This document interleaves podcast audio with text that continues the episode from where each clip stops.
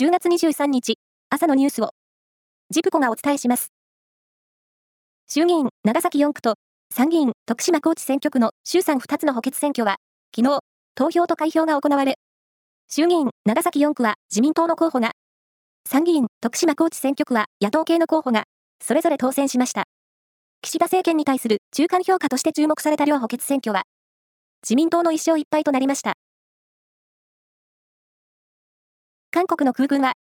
アメリカ軍の B52 戦略爆撃機を含む、日本、アメリカ、韓国の3カ国の戦闘機が、昨日午後、朝鮮半島の南側で合同訓練を行ったと発表しました。日米韓3カ国の航空戦力が、同時に空中訓練を行うのは初めてということです。生成 AI の安全性のリスクが懸念される中、日本での認証制度を作ろうと、関連企業が参加する新たな業界団体、AI ガバナンス協会が設立されることになりました。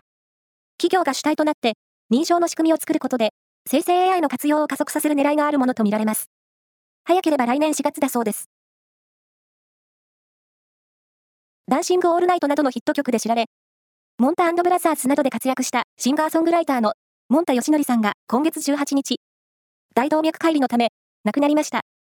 72歳でした。スピードスケートの今シーズン国内開幕戦、全日本距離別選手権の女子5000メートルは、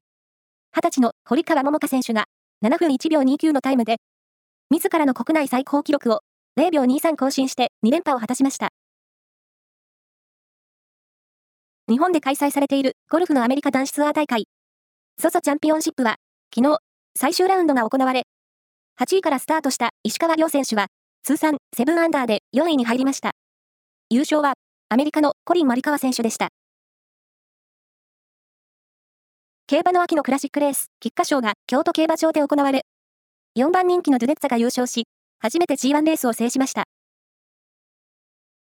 以上です。